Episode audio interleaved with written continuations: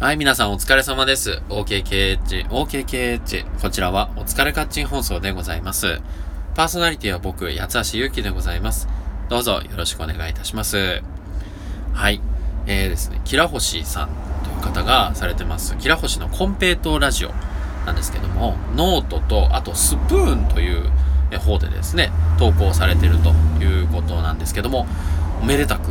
20回を迎えられたということで、おめでとうございますね。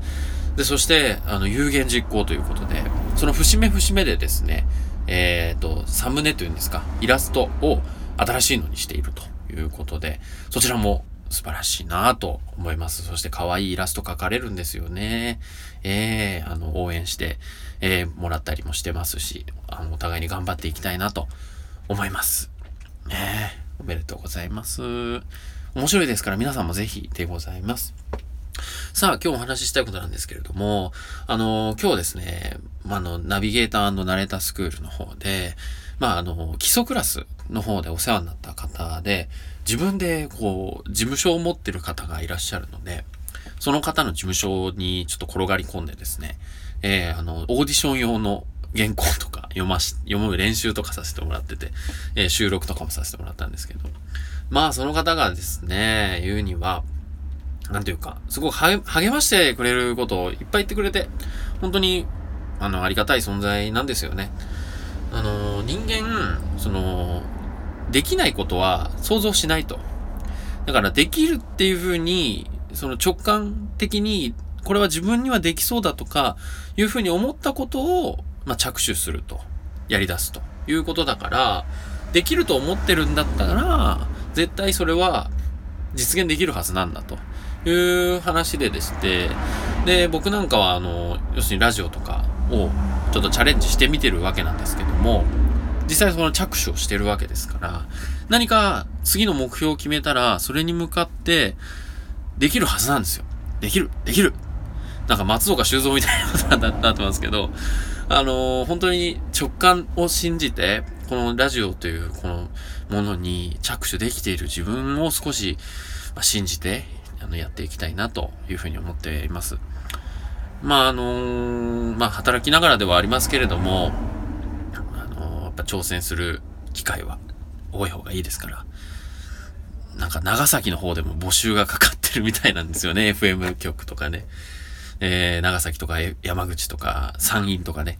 えーそういったところにもちょっと応募はしようと思ってます。ここだけの話ですけどね。はい。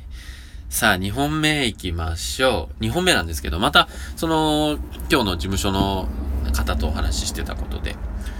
泥臭くやっていきましょうということなんですよ。でその方が今の事務所を独立開業されたのって、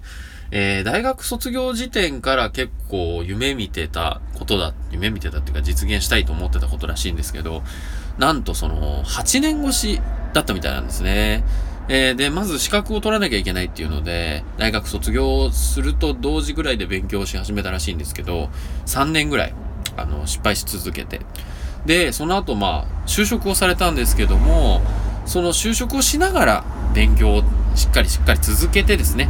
で、資格を取得し、そして、えー独立開業したということだったんですよ。あの、行政法、行政書士、社務、社労士みたいな感じのお仕事をされてるんですけども。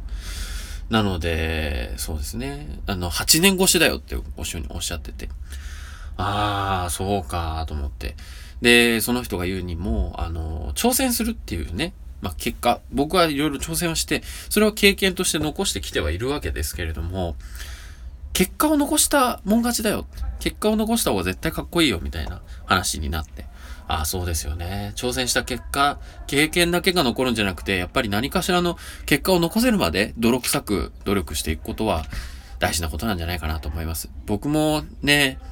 ちょっと尻込みしてるところがあるんですよね。山口とか長崎とかってさっきお話ししたんですけど、まあ、なんか、たらればの話でね、もし、その、一時で書類が通ったら、オーディション受けに行くのかみたいなね、大変じゃんみたいなことを考え、ちらっと考えてたんですけど、なんだお前と。仕事があるっていう風に言われるかもしれないのに、そこに行かないってお前後悔するだろなんて俺はバカなこと考えてたんだっていう、なんかちょっと目が覚めたような思いをしました。